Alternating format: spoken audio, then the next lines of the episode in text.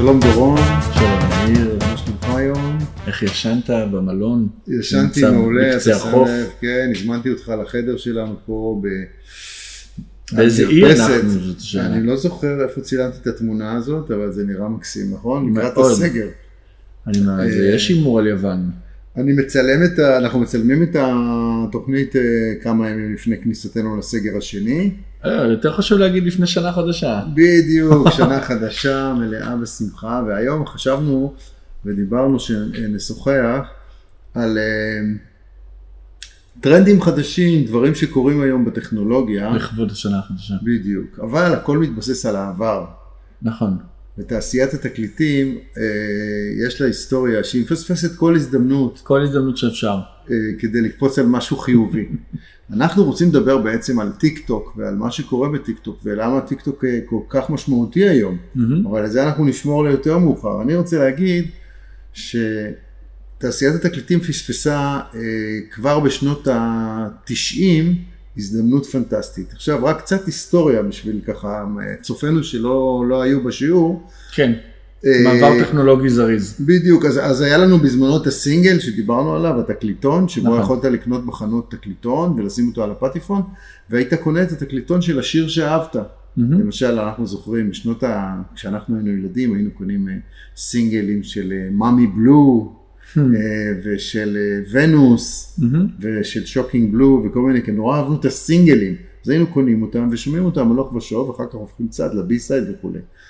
לימים נהיה אלבום, והאלבום היה לו 12 שירים או 10 שירים, ו concept album וכולי, ואז בעצם חברות התקליטים במובן מסוים הכריחו אותנו לקנות באיזה 15 דולר 12 שירים, למרות שאנחנו קנינו את התקליט כן, רצית אחד רק שניים. בגלל שיר אחד שניים. ואז מגיע הקומפקט דיסק. תעשיות, תעשיית התקליטים עושה מלא מלא כסף מתקליטים וה, מהמם. והכל נהדר. קצת יש בעיה כשיום אחד מכריזים על מותו של הדיסקו, הדיסקו מת ותעשיית התקליטים צונחת. כן, אבל ה-CD, כשהוא מגיע, זה עניין טכנולוגי, מגיע איזה משהו מפלסטיק קטן, שאומרים עליו שהוא לא נסרט, שזה לא נכון. אם יש משהו ש- שקרה זה שהוא היה נסרט. הוא קטן, הוא קומפקטי, והוא בעיקר יש לו 70 דקות מוזיקה, בלי שצריך להפוך צדדים, יותר והסאונד שלו. דיגיטלי. זאת אומרת, ה... אין, אין שריטות כאילו וזה, שומעים נהדר, שומעים דיגיטל. אבל מה, חברות התקליטים לא רוצות להשתמש ב-CD, הן פשוט דוחות כמה שאפשר את הכניסה שלו. מהמם. ועכשיו, זו חידה, אה, היא לא פיירית כל כך, אם אני אשאל אותך, למה חברות התקליטים לא רוצות את ה-CD? לכאורה זה money maker נהדר, נכון? יש לנו מוצר חדש, דיגיטלי, פנטסטי, למה הן לא רוצות את זה? למה הן מסרבות להכניס אותו למשל לארצות הברית? אתן לך, אני עוד לא אה, מהמר על שכפולים, לא, כי עוד לא נראה לי שהבינו שיש לי טכנולוגיה שאפשר לא, להעתיק. שכפלו, העתיקו אבל תקליטים, העתיקו לקל- לקלטות. תקליטים לקלטות וזה, אבל CD, כן, עקרונית אה, אתה צודק בזה ש... יש איזה עניין של יותר קל, יותר קל ל-CD, לגנוב אותו. כן, אבל זה לא הסיבה. אתה רוצה שאני אגיד לך? כן, זה מדהים. הסיבה שתעשיית התקליטים לא רוצה את ה-CD, זה בגלל שבחנויות התקליטים באמריקה יש מדפים אה, בגודל. בגודל של תקליטים, ותעשיית התקליטים לא רוצה להסתבך עם חנויות התקליטים, עם הטאוורים למיניהם והרשתות הגדולות, כן. הגדולות, הם פשוט מפחדים מהם, כי הם אלה שמביאים להם את הג'ובות, מהמם. אז הם אומרים, אנחנו לא רוצים להתעסק איתם. אנחנו לא, לא נקטין עכשיו, לא נבקש מהם להקטין את המדפים לגודל של CD. וזו הסיבה שהם עושים rejection לקומפקט דיסק. סיבה הגיונית סך הכל. ואז ה- ה- ה- מתחיל לחץ מטורף מכל מיני כיוונים, וכאן אני רוצה להמליץ לצופינו היותר מקצוענים, שזה ממש מעניין אותם, להיכנס לספר שאפשר לרכוש או, או לראות אותו בגוגל בוקס אפילו, שנקרא Appetite for Self Destruction, על, על כן? המשחק על השם של האלבום של Guns N' Roses. הספר הזה מתאר איך תעשיית התקליטים כל פעם בכל הזדמנות מפספסת את ההזדמנות. בקיצור, בסופו של דבר, בגלל לחץ מכל מיני אומנים שמסבירים, ש, שמסבירים להם שהקרטון של התקליטים פשוט הורג יערות שלמים ואין צורך בו, מהמם. ובגלל שתעשיית התקליטים מבינה שהיא מבזבזת סתם כסף על העטיפות האלה ואפשר לח- לחסוך כסף, שזה 25 מיליון דולר בשנה, רק Warner Brothers מבזבזים על עטיפות של תקליטים, אז מישהו מצליח לשכנע שאת חצי מהכסף שהם חוסכים על עטיפות, הם ייתנו לח... לחנויות המוזיקה כדי כדי לבנות לש- מדפים לשפץ. חדשים. מה אז מגלה תעשיית המוזיקה? שפלסטיקה שכל- הורס את העולם. לא, ש... לא. זה מילא, שכל קומפקט שהם מוכרים, פתאום הם עושים מלא מלא כסף, כי אנשים קונים עוד פעם את Sergeant Pepper ופינק פלויד. חוזרים לכל מה שהיה. חוזרים לכל מה שהיה, ופתאום הם עושים. כמויות כסף מטורפות, כי הם לא צריכים להשקיע במאסטרים חדשים, נכון. הם רק ממחזרים הקלטות ישנות. והם מקבלים את ה compact disc בחיבוק ענק והם מתים על זה. עכשיו אני רוצה לעבור לפספוס הבא. הפספוס הבא זה כששון פאנינג ממציא את נאפסטר. מהמם. הילד הזה בא, בא, הוא ילד כזה טכנולוגי, וממציאים את ה-MP3 ומצליחים לכווץ שיר לגודל של... לדחוס אותו. לדחוס אותו ככה שאפשר להעביר אותו במייל וזה, ואז הם מייצרים את תוכנת שיתוף הקבצים וה peer to peer, ואז ילדים מכל העולם פתאום מגלים, וזה מחזיר אותנו לסינגל, שהם יכולים לקחת שיר שהם אוהבים ולא אלבום שלם, אבל לא רק זה שהם יכולים לקבל שיר, הם יכולים גם לא לשלם עליו. נכון. תעשיית התק... עכשיו, זה הבעיה במודל העסקי של נאפסטר, שבעצם מבוססת על גניבה של שירים, וזה. לא יפה. לא. אבל מצד שני, תעשיית התקליטים, במקום להגיד נו נו נו ולתבוע אותו ולסגור אותו ולהרוס לו את החיים, היא הייתה צריכה אולי לאמץ את המודל הזה ולהגיד, טוב, הילד לא בסדר, אבל בואו נקנה אותו, נשתלט עליו, נעשה כן. את זה ונשתמש היית במודל הזה. מצפה שמישהו יעשה את זה. מישהו שיציע הצעה, וזה לא קרה. אז היה אחד, היה אחד ב-BMG שהמליץ לקחת, והוא השקיע כסף אפילו של BMG בתוך נאפסטר, מהמם. כדי לקדם את הרעיון הזה, כי הרעיון היה פנטסטי. כולם אוהבים מוזיקה, מיליארדים של ילדים משתמשים בטכנולוגיה, אוקיי, אז בואו נקנה את החברה, ואחר כך ניקח מכל ילד דולר על שיר וזה, אנחנו כבר נסתדר עם הכסף. אבל הפלטפורמה ישנה. לא, הם סגרו אותם, ומטאליקה אפילו תבעו אותם. מטאליקה תבעו את המעריצים שלהם שהורידו את השירים שלהם בנאפסטר, זה היה מטורף. יש פה חיסול גם של המתווך בנאפסטר, זה לא רק העניין הטכנולוגי, של מי מחליט על מה אתה תשמע ומי מחליט מה אתה לא תשמע. זאת אומרת, יש לך אפשרות לבחור את הדברים הלא הכי פופולריים ולגלות האם יש, זה, זה כמו גוגל של, של קבצים, האם יש לך את הדבר הזה או אין לך את הדבר הזה. שלא לדבר על חנויות התקליטים שאתה לא צריך ללכת. נכון.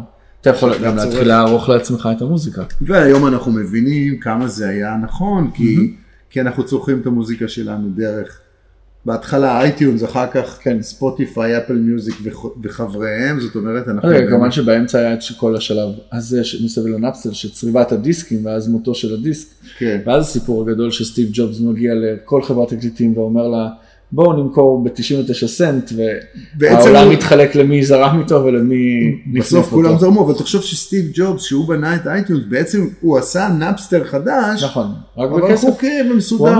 אז אחרי החינם נעבור ל-99 סנט, אני אשלם, אני אמכור את הדברים שלי ב-99 סנט, זה ממש התחלק למי הלך איתו ומי לא הלך איתו.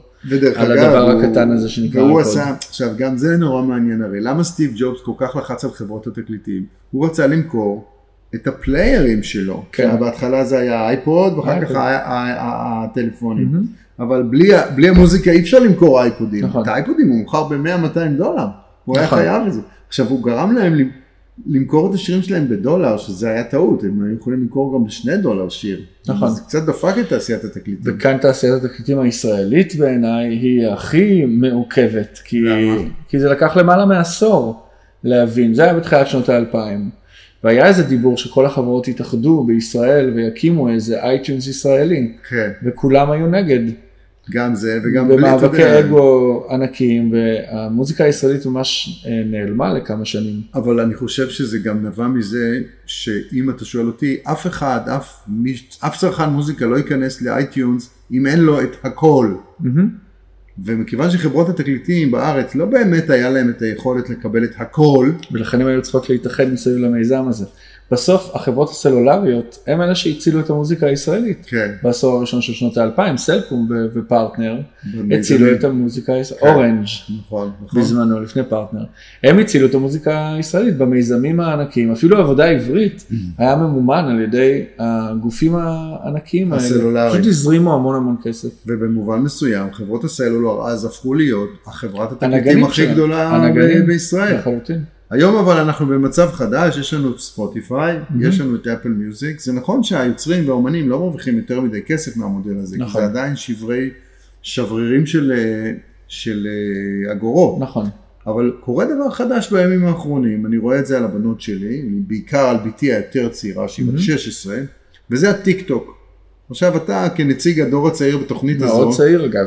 כן, תסביר לי מה לעזאזל קורה בטיק טוק. מי היה מאמין שאנשים כל היום ישבו ויצלמו את עצמם שרים שירים של אחרים? קודם כל זה התחיל מריקודים, זאת אומרת זה, זה, על זה היה העניין, מה, כמה אפשר לרקוד 15 שניות כן. שיר של מישהו מאיזה מקום, יודע, מה, גם מה אתה יכול להכיל ב-15 שניות, אבל זה באמת גדל גם לסינקים של סצנות וגם ליצירת תוכן, וכולם נורא אוהבים היום לעטוף uh, את הכל ב, אה, זה תוכן, תוכן, תוכן, creators, creators, creator, ואני אומר, כמה אפשר לצמצם את העולם ל-15 שניות, כאילו מה ה next, אולי ה next יהיה אפס ונחזור אחורה, כן. אבל בסופו של דבר... אתה לא תכתוב שיר, אתה תגיד טוי וזהו. בדיוק. במילה אחת. בדיוק. אבל מה שקרה זה שטוי למשל הפך להיות אחד השירים המשומשים ביותר בטיקטוק. בחודשיים האחרונים איזה שתיים וחצי מיליון סרטוני וידאו של אנשים עושים איזשהו משהו מצחיק או משהו אמנותי על, על רמיקס של טוי של איזה 15 שניות.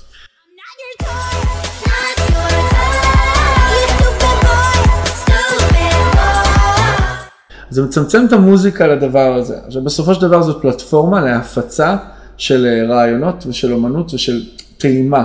זה כאילו אין סוף מנות ראשונות, אתה אף פעם לא מגיע למנה העיקרית. איך אתה מגיע למנה העיקרית? אם אתה אוהב שיר כמו טוי ואתה עושה לו שזם, ואז אתה מגיע למקור ואתה מתחיל לחקור. זאת אומרת זה ממש המון המון המון דלתות והמון המון חדרים. היה שם... אתה רואה קורלציה בין ההצלחה של טוי בטיק טוק לבין העולם ה streaming, downloading ודברים כאלה? יש איזושהי קורלציה? קודם כל בוודאי, זה, זה מאוד מאוד אה, עוזר ומגדיל את, ה, את ההשמעות, את ה rotation בספוטיפיי, אתה פתאום רואה טוי שנתיים וחצי אחרי זכייה באירוויזיון, בכלל במדינות שלא קשורות לאירופה, mm-hmm. כמו ארה"ב, הוא עולה שם ב... זאת אומרת, זה בעצם בסולם. כלי שיווקי במידה מסוימת. זה ממש פלטפורמה שפותחת לך את הדלת, אבל היא לא החדר עצמו. כן. זאת אומרת, היא מגרה לך משהו, יש שם הרבה מאוד רמיקסים כדי למהר את, ה, את הקצב mm-hmm. כדי להספיק ב-15 שניות, ואני חושב שהשזם הוא זה שעובד איתו אה, בצורה הכי יעילה. מה זה הדבר הזה? מה זה השיר הזה? זה סקרנות. זה המתווך כמו השדרן רדיו שאומר לך מה השיר הזה. בדיוק. איך זה מתבטא בכסף? אה, הרי צופינו פה עם אנשים גרידים, נכון, עודפי בצע, אין כסף כרגע, כן. אה, זה מתי שהוא יהיה חייב להגיע לכסף, בהקשר של תמלוגים זה ברור 15 שניות לא צריך לשלם זה קצר מדי, כן. אבל מכיוון שזה באמת אפליקציה שיש לה למעלה ממיליארד משתמשים, אז מתישהו, אמנם היא, היא מגיעה מסין, אבל מתישהו איזושהי רגולציה תחול עליה, כן. ויצטרכו לעשות משהו.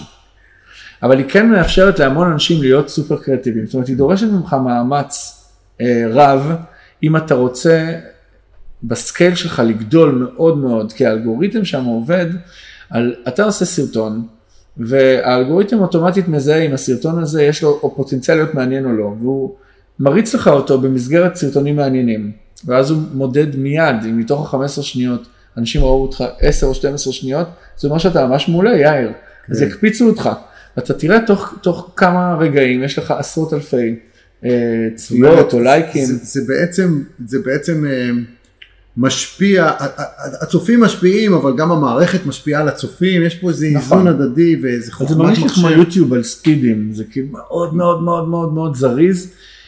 אותי זה מתיש, כן. זה מעייף מתישהו, עוד פעם ועוד פעם ועוד פעם, עוד אנשים מוקדים, עוד אנשים מוקדים, אבל זה, יש בזה הרבה.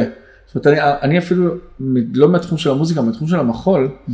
אמרתי ללהקת בת שבע, שזה קצת אה, אתגר זה לא קצת, זה אתגר מאוד מאוד גדול ללהקות מחול אמיתיות, כי פתאום כולם יכולים לרקוד והמחול העולמי מסתכם בטאם, טאם, טאם, טאם, וטאם, כל מיני דברים כאלה. כן. עכשיו זה הופך את המוזיקה להרבה יותר ילדותית, היא חייבת להיות הרבה יותר ילדותית, כי זה חייב להעלות לך חיוך. כן. או מאוד מאוד סקסית. זאת אומרת, זה ברור שבארצות הברית משתמשים בזה המון, המוזיקה השחורה שם, אז אה, חבר'ה עושים דחקות כזה ביניהם, הכל מאוד מאוד מאוד מאוד קצר. מעניין מה. יצא מזה, זאת, פלטפורמה כי בסוף השאיפה כמובן היא לצאת מהפלטפורמה הזאת ולעבור למשהו הרבה יותר גדול. ו- אבל זה מקום כזה שבו אתה מגלה דברים, נכון? אתה מגלה אומנים זה- מעניינים, אנשים יצירתיים, לאו דווקא זה- זה כאילו- במוזיקה. נכון, אבל זה כאילו להיכנס פעם לחנות התקליטים ולהתחיל לבלות שעות, אתה זוכר שהיה את ה... כן. שאתה יכולת לסרוק את הברקוד כן. אה, במקומות משוכללים ולשמוע טעימות, פרומואים של יודע, הדיסק. אתה יודע, לא נעים לי להגיד, אבל כשאני הייתי נער. אז בחנויות התקליטים בתל אביב, מנגו וכאלה, שהיית נוסע לשם כדי לשמוע את התקליטים החדשים, אז היה את ה... זה שמנהל את החנות, והיו לו איזה ארבעה פטיפונים, והיו אוזניות, והיית עומד בתור ומחכה, ואז היית בא, נותן לו את התקליט, הוא היה שם והוא היה משמיע לך. רצועה ועוד בדיוק. רצועה ועוד רצועה, ואתה היית קצת נתון לחסדיו, הוא היה ממליץ לך במובן מסוים מה כדאי לך לשמוע, ואז היית קונה את התקליטים. אז זה קצת כזה, כן. זה קצת כזה, רק אה, הרבה יותר מהיר, עם הרבה פחות, אה, אה, סליחה, עם הרבה יותר אופציות. כן, הרבה יותר אופציות. פה את הרעש. אמ, מה הדבר הבא? זו השאלה. ואיך איך תעשיית התקליטים כן, נהנית, סובלת, מתחברת, איך מתמודדים עם הדבר הזה בעצם? כי זכויות אין פה. אני חייב להגיד שבארץ עדיין יש את, ה, את העניין הזה של לסרב ללמוד דברים שקורים ואיך משתמשים בהם. אני חושב שכל מנהל בארץ, אני עזוב את הזמרים, הזמרים חלקם אה, טכנופובים וחלקם אלופים. כן. אה, זאת אומרת, מי שאלופים אתה יכול לראות את זה, או אפילו אתה מזהה שהוא עצמו, האומן עצמו מנהל. לעצמו את, ה... את. האינסטגרם או את זה. עידן רייכל הוא אשף בכל דבר, זה הכי קל, Mm-hmm. אבל אני דווקא אתן דוגמה של סטפן, אוקיי? סטפן, הוא, אה, אתה ממש רואה שהוא יודע מה לעשות באינסטגרם ובכל הרשתות החברתיות. אתה רואה שהוא עושה את זה ולא מישהו מנהל את זה. זאת אומרת, זה, זה שתי דוגמאות אדירות, זה בין עידן רייכל שמחליט לעשות אתגר לכל המוזיקאים בישראל, שזה היה במהלך הקורונה, אתגר סולואים של נגינה, של פסנתר וגיטרה, שכבר מאיר המון המון אנשים ומעורר הרבה מאוד הש- אה, השראה. אה, וסטפן יודע לעורר עניין מאוד מאוד מאוד גדול. אז הם קצת יוצאים מהסכמה הזאת של כל האינסטגרם עם אותו הדבר במטרה למכור כרטיסים ולהראות שאני מגניב ולאסוף עוקבים כדי שיום אחד נקבל קמפיין. אבל ברמת הפלטפורמות, מכיוון שאני מאוד מתעניין לזה ועובר ועובד עם החברות אה, שמייצגות את האומנים, הם כולם אומרות את אותו הדבר. כמעט אף אחד לא מתעסק בצורה אקטיבית עם הפלטפורמות האלה. לא יודעים אפילו את הרמה הטכנית של איך להעביר את החומר כדי שהחומר יעלה בזמן. שאני לא, שלא לדבר על ניתוח דאטה. בסופו של דבר, גם הטיק טוק, ה insights שלו מטורף. אתה נכנס, אתה רואה כל סרטון שלך, כמה שניות צפו בו, מה, מה הפילוח, גם באינסטגרם אתה רואה את זה, אבל בספוטיפיי שזה הרבה יותר משנה וחשוב, אתה רואה פילוח אמיתי. של אה, גילאים, של אה, אה, זכר נקבה, של יישובים, איפה הם נמצאים בארץ, איפה הם נמצאים בעולם, ואתה יכול לזהות הרבה מאוד דברים על עצמך ולכוון קריירה בהקשר, בהקשר הזה. שלא לדבר על הצד של הקומרשל, של הפרסומאים, שיכולים ללמוד המון על, ה, על הטאלנטים ומה אפשר נכון. לעשות איתם. וזה כי אסוציאטיבית זה אומר לי פתאום שאנחנו נורא מתקרבים למצב שבו השיר והפרסומת הם באותו אורך. אתה יודע, 15 שניות, 30 שניות נכון. האלה, פתאום זה, זה כבר נהיה כמעט דומה. אבל זה, זה חייב להתנגש ב- ומשהו חייב לקרות, זה חייב לחזור כן. לקצת יותר בשר, קצת יותר מסה של אבל שיר. מה שיפה שהמעגל הזה חוזר, כי באמת כמו שהתחלנו ודיברנו בהתחלה, זה בסיקסטיז, השירים היו נורא קצרים. כן, והרצון הזה לכבוש את הרדיו, לנצח לפצח את הסיסטם הרדיופוני, ב-AM אפילו, במונו, ולייצר סינגל שיהיה כל כך כיפי, כל כך תענוג יהיה לשמוע אותו, שהוא יפוצץ את הילדים בראש, כמו שאנחנו היינו ילדים ונורא אהבנו את ה... אפילו, אתה יודע, את השילב שילב זיהור, או כן. למדו בשתי דקות של שיר כזה מרוכז, מרוכז, כיפי, כיפי, כיפי, אתה רץ לקנות אותו, אתה חייב. היום זה לא עולה לך כסף, אבל אה, אבל יש לי הרגשה שגם בהקשר של הקורונה, שקצת הכל מאט את הקצב, אז הפופ הישראלי כרגע הוא בהצפה מאוד גדולה של אה, ניסיון לכבוש את, ה, את התדר, אבל המוזיקה הישראלית, אה, שהיא פשוט שירים של, אה, של גיטרה ומסביב למדורה, אז יש להם קצת יותר מרווח נשימה. זאת אומרת, זה קשור לפופ האמוני, שנקרא לו, זה כן, שם נורא, כן, אבל כן. זה שירי, הם לא שירי דת, הם שירים בהשראת כן. האלוהות והאמונה. שירי התחזקתי קצת. כזה, כן. או אני מחוזק כבר. כן. להם, הם לא יכולים לבוא בפורמט קצר, זה סיפור. כן. זאת אומרת, זה, זה חזר הסיפור לתוך העניין. אז דווקא בהקשר הזה המוזיקה הישראלית יכולה ליהנות מה, מהדבר הזה ולא כמו מוזיקה בארצות הברית שמנסה רק לעשות כסף ולהצליח. יש גם, אתה יודע, גם באמריקה יש להם את הצד האמוני שלהם, שהוא לא קטן בכלל, כן? כן, יש גם האמוני דתי וגם הקאנטרי, כן. המוזיקה הישראלית הזכירה לי מאוד את המוזיקה הקאנטרית. והנה השיר האחרון שהצליח להשתחל לתוך קמפיין של זמר נכון, מהצד הזה של, כן. הוא הכניס, הכניס, נכנסו למעלית והצליחו לקבל החלטה מאוד מאוד מעניינת, כי זה, כן. זה לא קמפיין רגיל, זה מעבר לדור חמש, זה זה 5G גם שיר. וזה גם שיר חדש יחסית. מאוד חדש, כן. מאוד חדש. כן. אבל אה, זה, זה רק מקבע בעיניי את, אה, את מעמדו של גם של חנן כן. וגם של השיר הזה. יש אה, עוד, עוד כמה ימים מצעד שנתי, בוא נראה איפה השיר הזה כן. יגיע. אנחנו uh, עומדים בהבטחה שלנו שהשידורים שלנו יהיו, יהיו באזור ה-20, 20 וכמה דקות. כן, אז קצר, הנה, ה-20 שלנו נגמרו. תענוג. זה השידור השני שלנו, היה עוד איזה אחד באמצע שקצת מפקשש בגלל בעיות טכניות ודיברנו על, על בצלאל אלוני ועל הסרט, אבל אה, אולי נחזור לזה בעתיד. אז בינתיים אה, ראש השנה שמח. שנה טובה. שנה טובה. ל- שמח.